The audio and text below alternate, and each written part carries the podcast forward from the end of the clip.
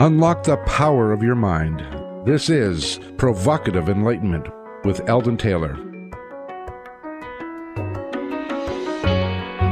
Welcome and thank you for joining us today. The next hour is devoted to learning something more, not just about the world of shoes and ships and sealing wax, but about how, what, and why we believe as we do. A time for the open minded, willing to challenge some of those old ideas behind what we think we know, who we are, and who we might just become. I'm Eldon Taylor, and this is Provocative Enlightenment. All right, our chat room is open, and my partner Ravinder awaits you there now. You can log on by going to provocativeenlightenment.com forward slash chat. We do have a great chat room, so Ravinder, tell us all about it, please. Yeah, we do have a fabulous chat room, and I would love for you to join us in there. Come join your insights on the discussion, uh, any other questions that you may have. There's a there's, we have a great group of people there just waiting to chat with you. So come join us at provocativeenlightenment.com forward slash chat. Now, there's one little add on I'm going to put to that. Uh, in light of the paper we just saw our son write, if you're in your automobile, don't log on. Just keep driving. That's true. This week's spotlight is all about misleading or flagrant deceptions. Anyone who uses the internet quickly discovers what photoshopping means. There are several forms of this, some more covert and perhaps innocent than others. For example, if I want to say something like, we live in a universe that reveals its creator every time we sense that special feeling of awe, the best way to make this little statement gain traction is to give it to someone like Einstein or Gandhi. You don't have to say they said it, just write it under their picture and post this new photo containing your statement. This may be dishonest, but it's neutral in the sense that it's not aimed at damaging or corrupting the truth about someone.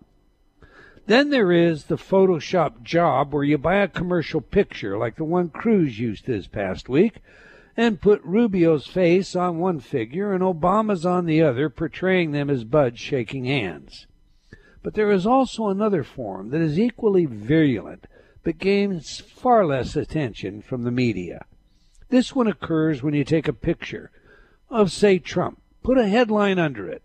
Quote, Trump spits on the Pope. Quote. And then the story that follows where the storyline does not represent the headline.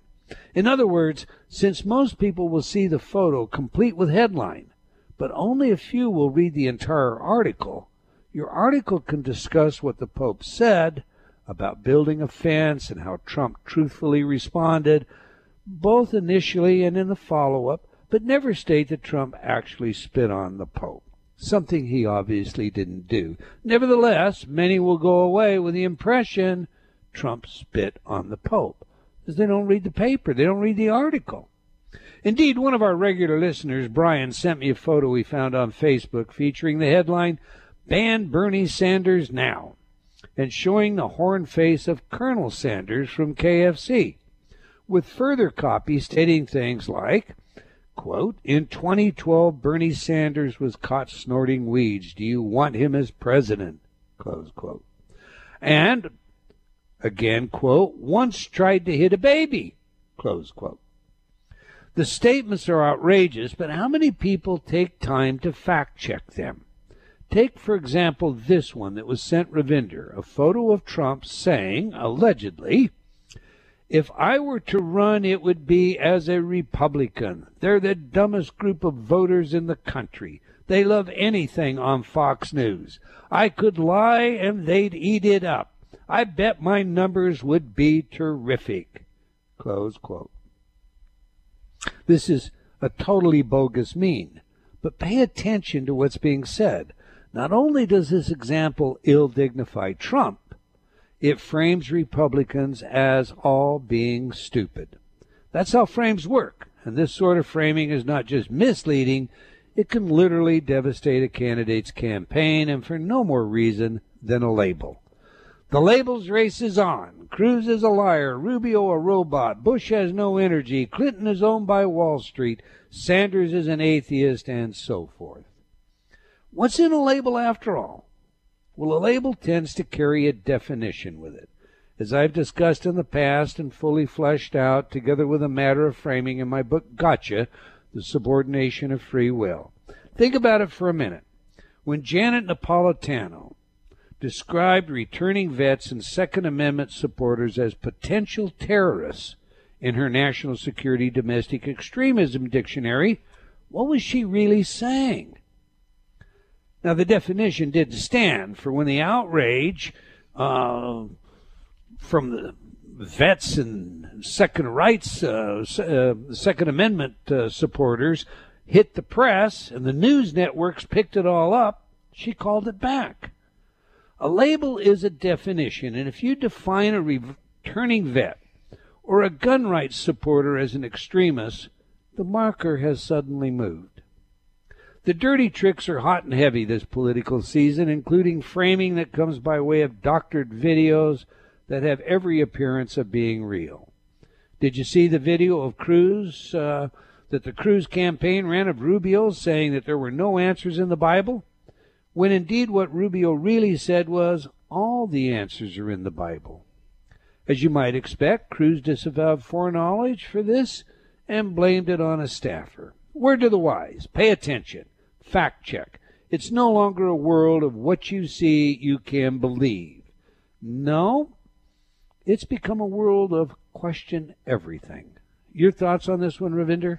You know, I've got two parts to this. First of all, you know, I do have to say, although your story talked about Trump a lot, that's not to say we're supporting Trump. People often think that because you post a story that says his name and you're not blasting him, that you must be supporting him, and that's kind of weird. So I wanted to make that clarification first of all. No, I never, nobody's ever said that to me. But okay, oh, keep I've going. Had, I've had some of that. all right, because we talked about everybody. I know. Okay. I know. Um, but also, you know, one of the things you have to be concerned about too isn't just the fact that you see all these bogus posts, say on Facebook or, or whatever. Even if you think, you know, even if you plan to disregard them, it doesn't stop it from having an effect when you see more and more of them. There is that, um, the fact that everybody else thinks this way, therefore you should too. So it, it still has an effect on you. So and you have to be on double shows, guard. And the research shows that uh, you can read the bad headline, you can see the retraction, you can know it was false, but it still, nevertheless, can affect how you uh, how you feel or the decisions that you make in the future. Right? It does. So I think you know, especially when it comes to this campaign season, I think it's incumbent upon all of us to really pay attention and you know, do as much research of our own in order to discover the person that we actually want to vote for based on the facts. But it, it takes work, and that, that is our responsibility. Okay, every week I read some of your letters as our way of involving you while paying respect to the very important role you play in making this show successful. Last week our show featured my new book, Gotcha, The Subordination of Free Will. Kent wrote, I must thank you for your honest effort to wake people up to what's really going on in the world. I just bought six more copies of Gotcha to give every member of my family. Thank you. Well, thank you, Kent. It's good to spread the word. I like that. How about you, Ravinder? I most certainly do. Martha wrote, Gotcha is so well documented and fact filled that looking back, it's like reading an adventure story, sometimes an inflammatory one. That's also a textbook. Too bad my college texts were not more like Gotcha inflammatory one. I'm, I'm not sure I get that. Maybe not inflammatory, but it can certainly rile you up because you have this awareness of all of these people that you think are protecting you actually aren't. You walk away and yeah, okay, it's kind of the DuPont story, you know. Yeah.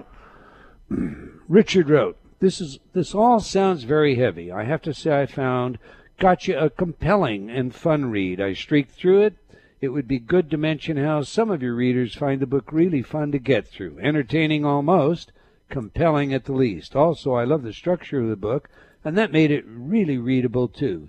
You know, the belief versus truth opening in each chapter.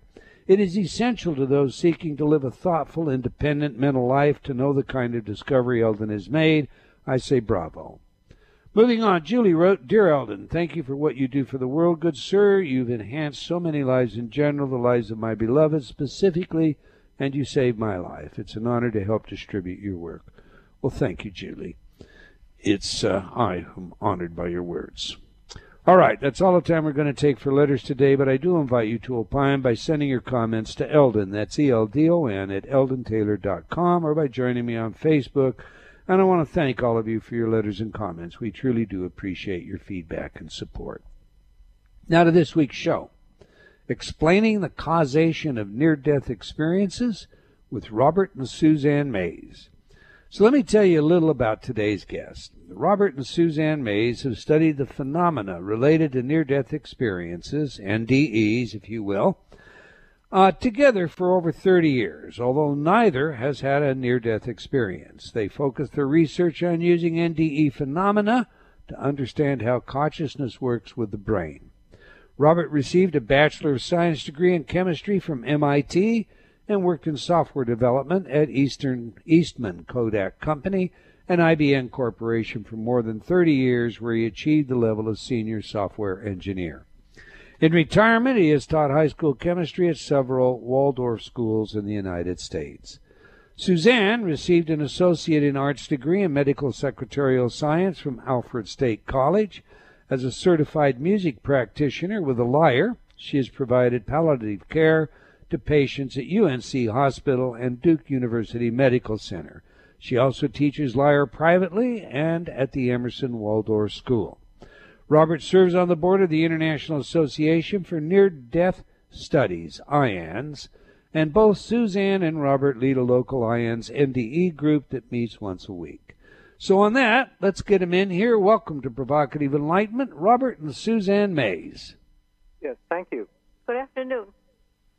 It's a pleasure to have you. Now, so I, I understand you guys are kind of uh, practiced at not talking over one another, but so we're sure we kind of avoid that.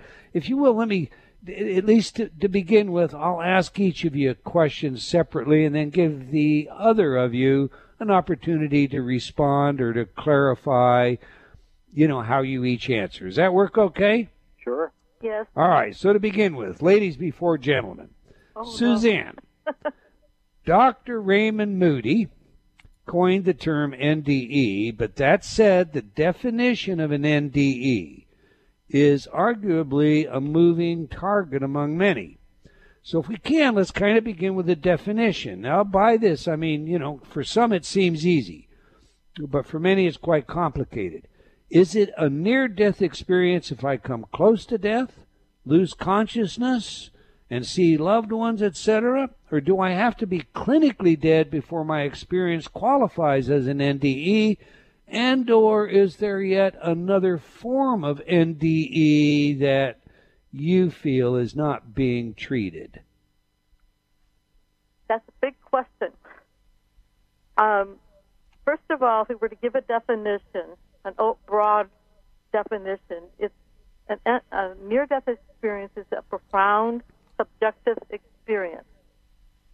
And what could set it off does not necessarily mean that you're going that it's a critical situation. But in most cases, it is a trauma or an illness. Um, but it can happen spontaneously as well. Um, it can happen um, in meditation, for instance, or um, just in a moment of inspiration. Um, some of the common elements in the NDE are a feeling of peace and it's, that it's very hyper real, extremely lucid in all your sensations. Um, there's no pain, um, and there is this transition sometimes between an, uh, the localized out of body experience into the actual um, more um, heightened experience that where you do meet deceased relatives, deceased beings, spirit human beings, also meet spirit beings, and there can be a life review. So um, there's a number of things that can set off a near-death experience. It does not necessarily mean that you have to be in a critical situation.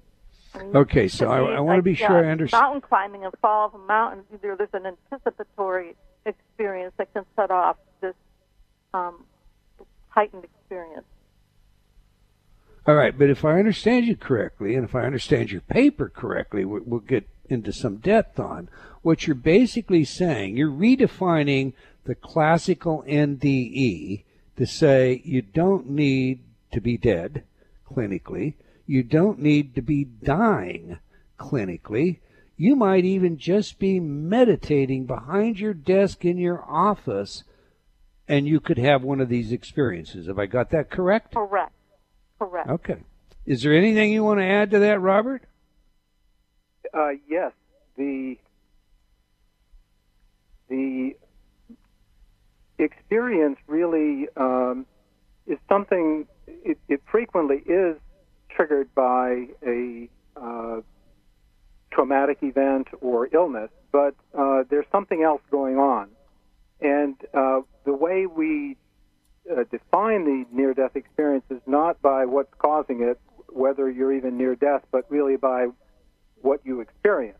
And so you can have, and, and in fact, the experiences uh, in in meditation or in sleep or just uh, being, you know, looking at a sunrise, you uh, is there's no difference between those and and when you've had a cardiac arrest. Uh, the elements are the same and the intensity is the same. Okay. Now, obviously, your definition is is outside the typical informed uh, application that I think most people are going to have for a near-death experience. Um, you must you you've used a criteria that's entirely apart, and it, most of the arguments, for all intent and purposes, uh, about uh, NDEs um, typically have hinged upon well, were they clinically dead, and if so, for how long, and had they flatlined, and, and on and on and on. And I, and I know you're all familiar with that.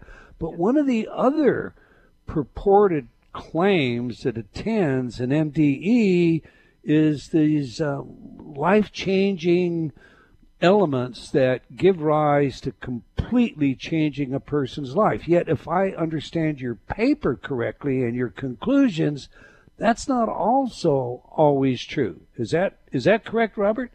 Well, the experience, as I said, the experience is defined by the uh, elements and the intensity. And if uh, and and there's a scale that's used, uh, the Grayson and the E scale, and if you score a, a seven or higher, then we consider that for research purposes a near death experience, even though you're not near death.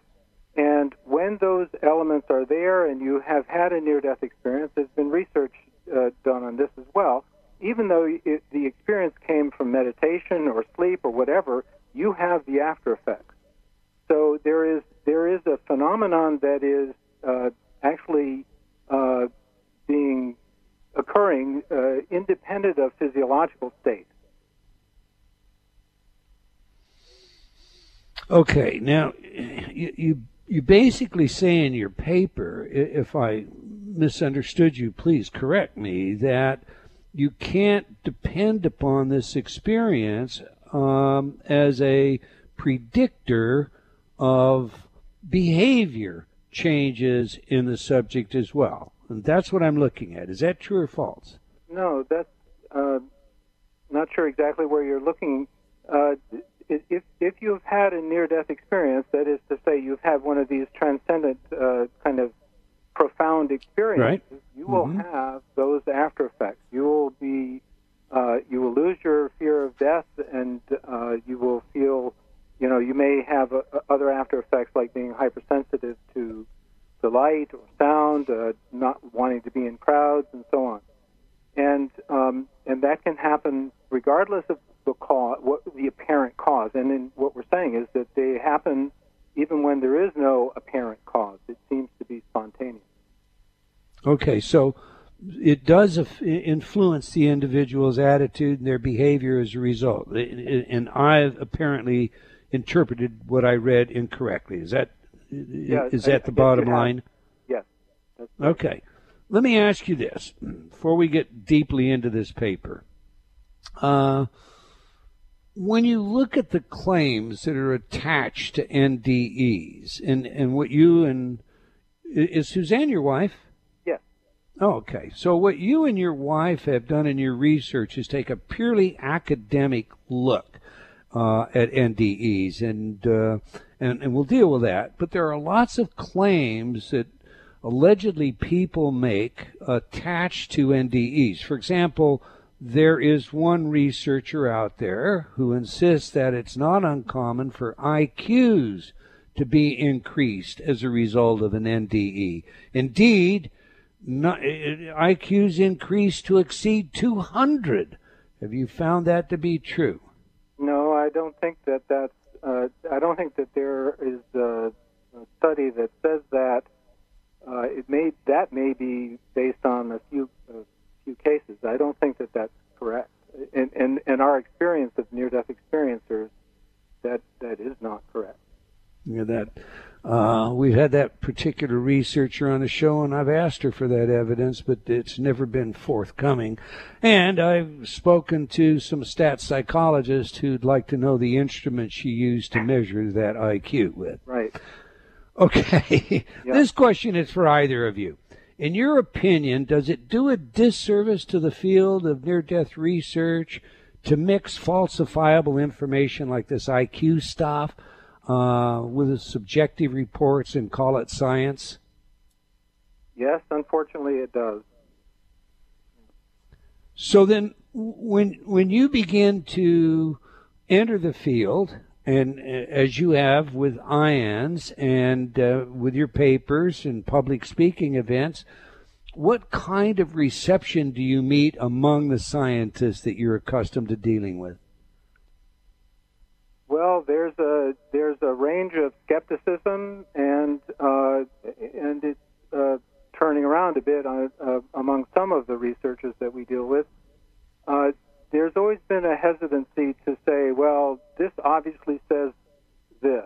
You know, near-death experiences obviously are proof of afterlife survival, and uh, and we're hesitant to say that too because we we are uh, wanting to see the data and uh, we are always looking for more data, more more instances, more cases, uh, more detailed uh, look at the phenomenon, and uh, you know until we get there and we can say, well, because of this, this, this, and this, then there is a strong suggestion that uh, NDEs um, are indicating uh, survival, and and so there's you know, over the years that we've been involved uh, directly in research and working with other researchers, that it's coming. That's coming. There are more and more that are saying that, or or or at least saying that the data certainly suggests it.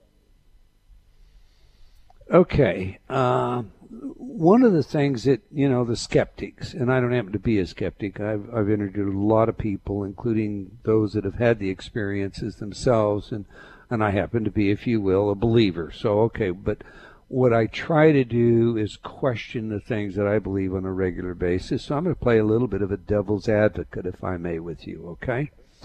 When when we look at the human condition and we discover that there are switches. I'm just going to call them switches. You know, we have anatomical resources and we just simply hit the switch like the physician tapping us on the knee and we have that knee jerk response.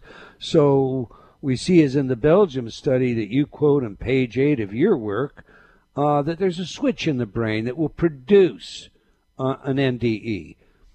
Well, the skeptic is going to say, you know, that negates the uh, nature of this being some kind of transcendental experience. This must be like the, the shock switch uh, that an animal turns on when it's about to be eaten alive and it's trapped. That little squirrel is held under the fox.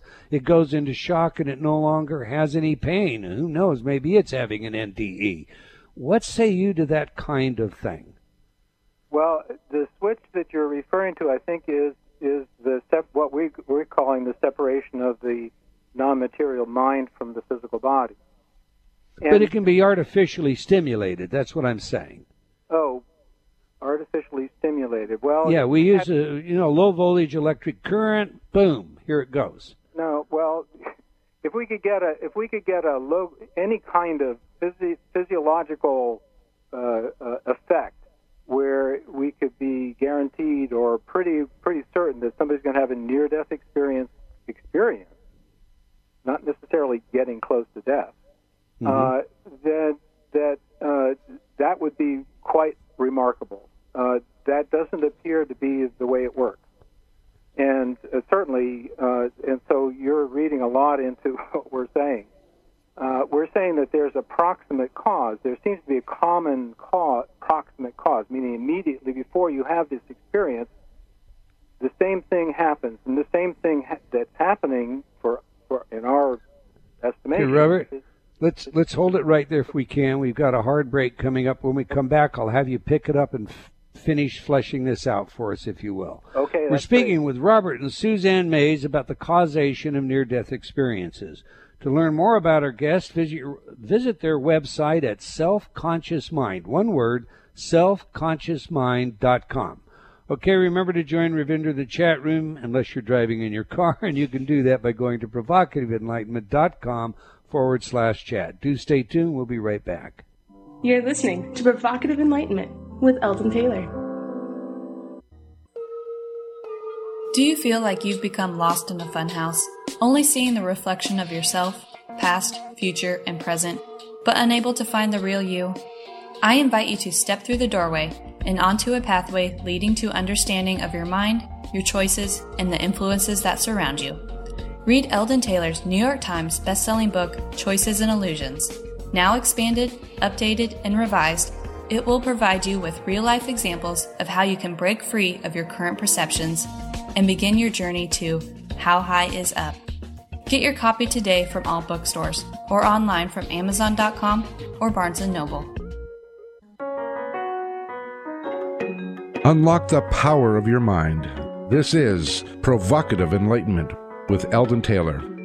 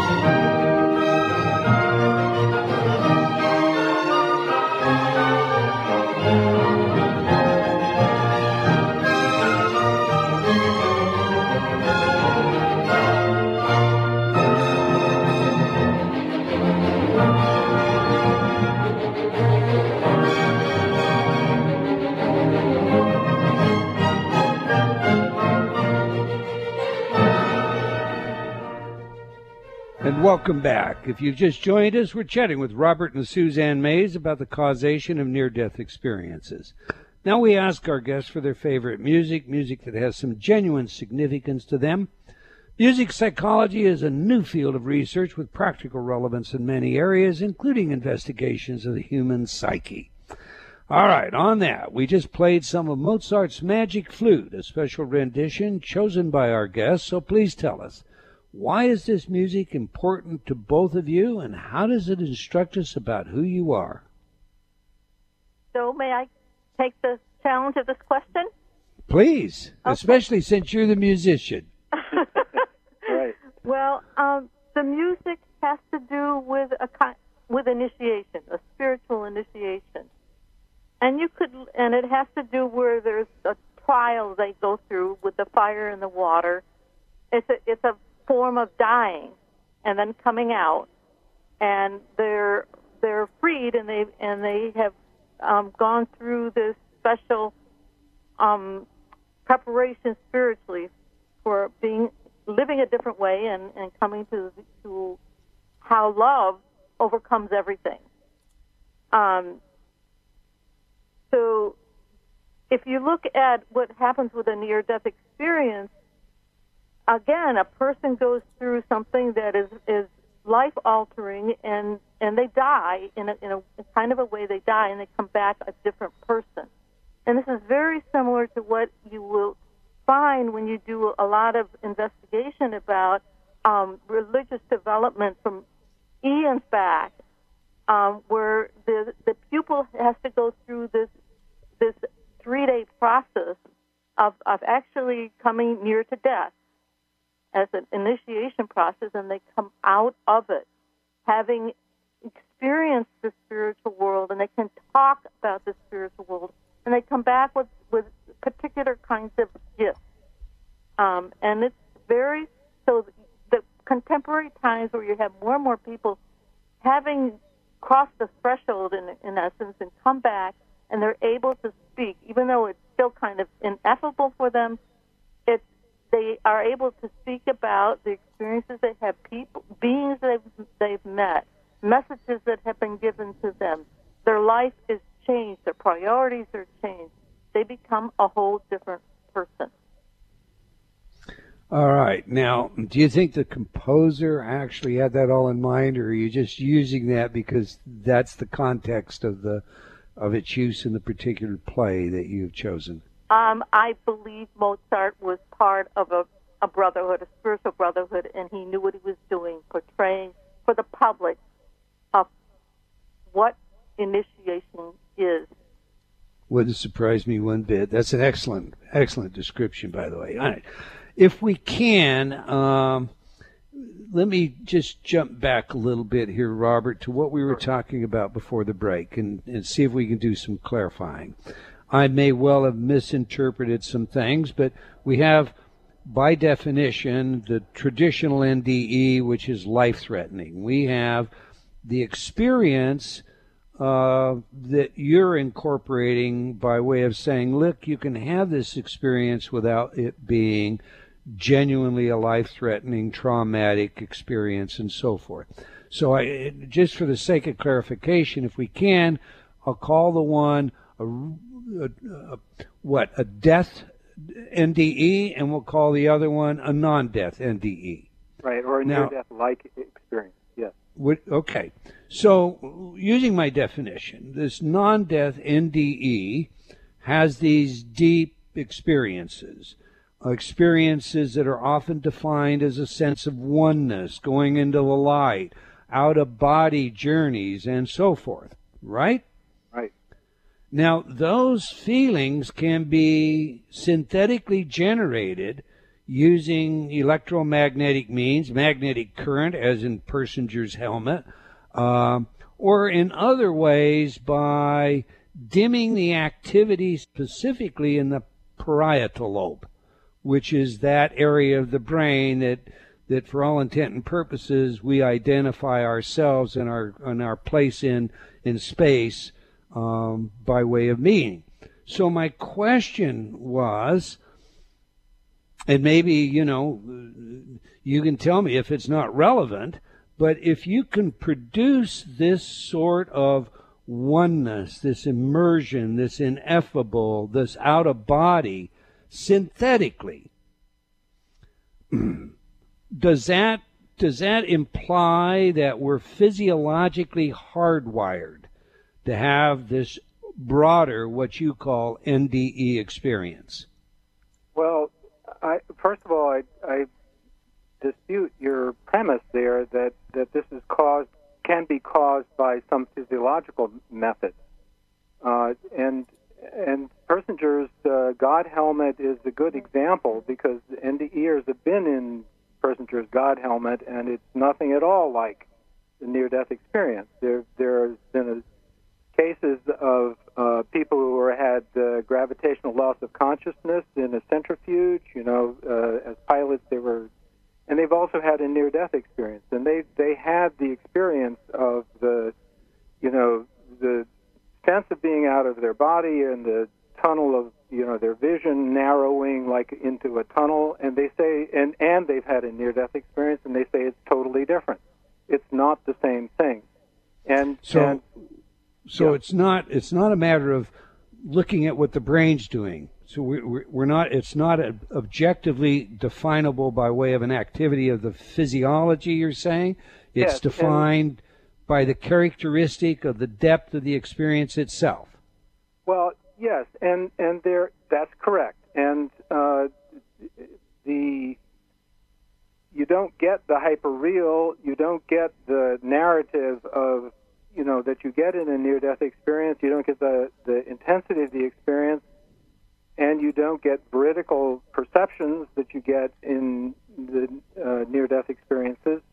Uh, there are you know many many different uh, characteristics that are just not present.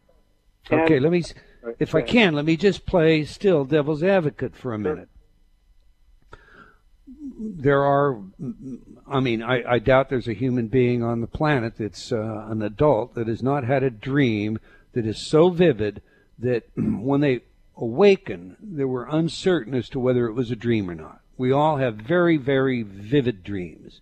Now, Kevin Nelson, and I'm sure you know who he is, professor of neurology, Kentucky, in a peer reviewed article insists that most, if not all, NDEs are REM events. I had Kevin on the show, and he admitted that, okay, I'm not going to say it's all, but based on my research, this is Kevin speaking, REM is an active element in NDEs. REM is, of course, the rapid eye movement associated with dream sleep. I don't. We don't need to get deep into that. But the bottom line is, uh, are are these events when I'm sitting behind my desk in deep meditation? How do I separate that from a dreamlike experience and know that it is something other than that? when when you look at the phenomenology of the REM events that he's talking about versus the near-death experience, it's, it's night and day difference. And this is this was uh, uh, addressed very um, thoroughly uh, by um, Jeff Long and Jan Holden, uh, uh, contra to uh, Kevin Nelson. But the the if REM is the cause and uh, of nearly all of them, then you'd have to have cases where you would have REM, and and that does not fit everything, and in fact, it doesn't fit very many of them, uh, unless you want to change the definition of of these REM events to be, uh, you know, something that uh, by definition fits all of the cases, uh, which is really stretching it. So.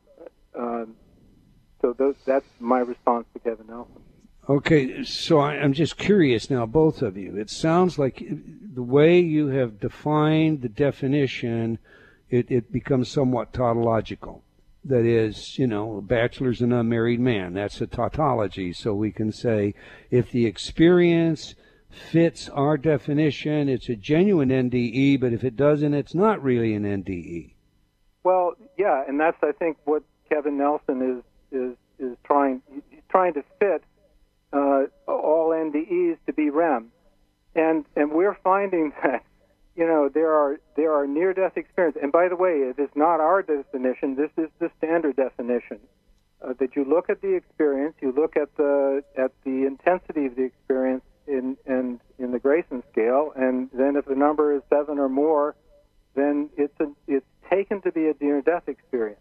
I mean, experiences that are less than seven are still valid experiences, but for research purposes, seven is the is the low threshold. Okay, but And- now, go ahead. I don't Yeah, mean to cut so, you off. So uh, we are not. I mean, we're saying if if you're talking about what has taken to be near-death experiences as defined by the Greyson scale, meaning you have these elements of of, of peacefulness and being out of the body and being uh, seeing a great light, uh, meeting spiritual or deceased relatives, and so on. Life review, all of those elements are there, and if you had enough of those elements it, with enough intensity, then it is a near-death experience. And and and the, those experiences will happen in dreaming, in sleep, and uh, and by the way, those uh, some of the other elements that are not in the scale but are there is the hyperreal uh, uh, vividness. It's also the indelibility of the of memory. The memories are indelible, and and when you have um, dreams, dreams typically, even vivid dreams, typically are not not remembered. Not remembered as, as vivid whereas near-death experiences, including in dreams and meditation, they are right there as if they happened yesterday. And uh, you know, so that's and, and that those characteristics of memory have also been studied. I, I think that we mentioned them in the paper. Um, uh, that the memories that occur in a near-death experience are take you know are they have the characteristics of, of real memories, memories of a real experience, a real event in the person's life that they participated in. You don't get that with dreams. Okay. to be fair, Olaf Blanke in Switzerland uh, would disagree with you. Would yeah, I know. would argue that he's able to use electric current uh, to switch off uh, the parietal lobe, and that's the same area that uh, REM consciousness uh, turns off. And uh, but all right, let's let's do this. NDEers report sometimes that they have horrific experiences. Yeah. One researcher that I spoke to said there are probably far more of those than we're aware of because if a person admits to having an NDE that's negative, the devil, Beelzebub, what have you, they're basically sentencing themselves. They're basically admitting to being an evil person. So I have a two part question. If the white light in the tunnel are real, existentially, they exist independent of our fantasies, does the evil also exist? And second part, do you think there are as many dark events surrounding NDE experiences and they just aren't reported? Right. All right. So, um, yes, if if we take that the experience is real and and we you know look at the phenomenology and and the veridical aspects of the near death experiences and the evidence strongly suggests that they are real events that and real perceptions and and reality and and we extrapolate that to even into the transcendental uh, aspects of the near death experience and therefore the experiences of uh, these negative, uh, um, you know, distressing events uh, are also real. But we have to be careful about, you know, where the reality is coming from. And and one can say uh, because because there is also there are also cases where the you know the NDE is being shown the things that the NDE brings along with their own mind state, and um, and so there are, you know, there's a connection with the person's own projection, I guess you could say, of their their mental state in the near-death experience, and so some of that is what we're talking about. Uh, the the not all distressing NDEs are hellish. In fact, only a small percentage of them are.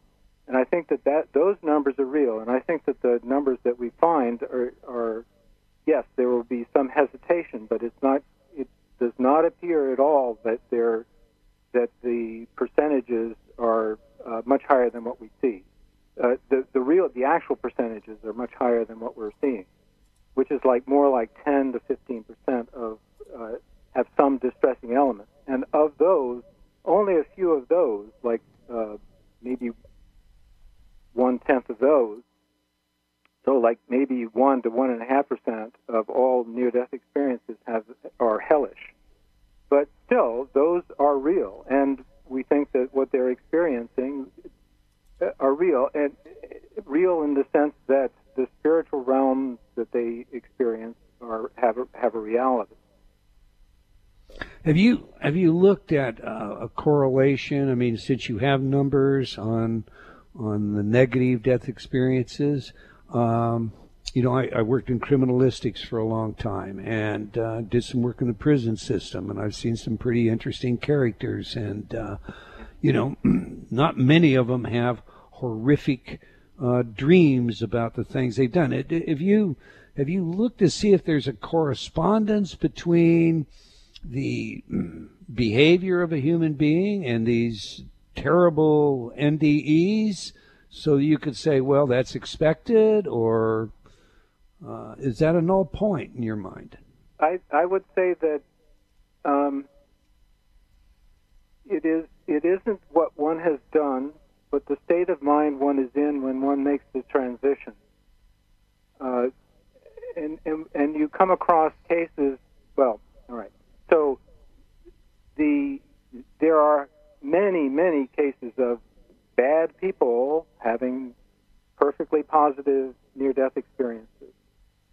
Uh, you come across people who are mean and who are in a bad mood at the time that they or are fearful at the time that they transition, and they will have. We would expect them more, more of them, more percentage-wise, to have a, a distressing near-death experience. And and those that you know near-death experiences, few that we've talked to that have had near distressing NDEs, sometimes that is the the case that they were they were frightened, that they were frustrated, even though what they were experiencing was perfectly positive. You know, being with an angel who wanted to take them to another place, and no, I don't want to go because I'm afraid, and I want to be with my parents. And so it's it's you know partly of what you're what what you what you take into the you know when you when you make this separation. That's interesting. Body that I've I've talked to hospice uh, care providers, uh, professionals, and um, some hospice patients will die repeatedly before they finally die. yeah And uh, I've never heard them report uh, that someone was, you know, that that they encountered this uh, negative uh, and and held back from it. I have heard them say that they didn't want to go uh, to the light, but I've never heard them talk about the negative that way. You uh, you think that happens in that area as well? Yes, uh, if you uh, there's a book by John Price, uh, the Episcopal minister, and um, his experience was that um, you know he, he had six parishioners who had I don't know, can't remember the exact number. Several parishioners who had who were uh, had distressing experiences, and he said uh, they they were pretty mean people, and um, you know, so he encountered uh, you know parishioners who had distressing near-death experiences. So Uh, theoretically, if we were to have a negative and we realized it, we get ourselves back. However, we change our frame of mind. You're saying we could we would have a different experience when we finally did cross over. Yes, Have I got that right? yes, yes. So so it's the state of mind in your view that we take at the time of a death experience that determines what we will experience. That is what we, our reading of the phenomena is. It, it Okay. suggests- the N- now, I know you- that. We're not saying categorically that that's the way it is. Right. Okay. it But, now I know you've got a bit of a, a tradition, a biblical understanding here. So I've got to ask you: Do you think that that would be the same situation for the worst person you think of? We'll just use Hitler. Do you think that would be the same way with Hitler? He could see it, change it, and have the good one. Yes, because You. But, but you have to understand that that you know there's there's plenty for Hitler to uh, account for that he has to go through with his life review. And Gotcha. we think that the life review, even though you don't have a life review in a near-death experience, we believe that you do have a life review uh, when you finally do transition. Get to the other side. So there is, there is, uh, you know, the opportunity for uh, seeing all the, you know, the bad things that you've done and the, re- the repercussions and the reverberations throughout, you know, thousands or millions of people. Yeah. All right, let me ask you this. You have your own model of consciousness. What's the best evidence, in your view, that the mind actually separates from the body? Okay, well, this is this is uh, primarily uh, the veridical experiences uh, where the person could not possibly have seen what they saw accurately. That was verified. There's we're working on the translation of a book uh, that was writ, uh, written in Dutch, uh, and uh, it has it had when it was published 78 of these cases. It now with the English edition, it will be 100, 100 or so cases, and two thirds of those cases are these veridical perceptions. So, like 67% of these, 67 of these cases are veridical perceptions uh, where the person has uh, see, sees something, it's been verified right away in many of the cases, and corroborated by somebody independent. Uh, the other evidence is that there are cases, what we call apparitional NDEs, where the NDEer uh, wants to see somebody but is sick and so on, doesn't has a near-death experience, has this experience of traveling to that person. The person uh, is sees this person, sees an apparition, but it's a solid, you know, like the person's right there, right. and um, and you know, there sometimes there's an interaction like communication, and sometimes uh, it, the person disappears or whatever, but but the person, the NDEer reports that they went there, at, and at the same time, the person that he visited reports that they were there and they saw them, and then they disappeared. And uh, and these these cases are objective uh, uh, evidence, uh, and there's about seven of them in this in the book. You're gonna Uh, have to you're gonna have to let me know when this book is available and come back Yeah, to the show. And I I'm sorry, we've just run out of time. Okay. I want to thank you for your work, Robert and Suzanne, and for your willingness to share it with us as openly as you have. We've come to the end of another episode of Provocative Enlightenment. Again, I want to thank our guest and all of you for joining us. Do check out their website. Do uh, follow up on uh, what we've been discussing today. I hope you enjoyed our show and will join us again next week. Until then, remember, believing in yourself always matters. Provocative Enlightenment has been brought to you by Progressive Awareness Research and other sponsors.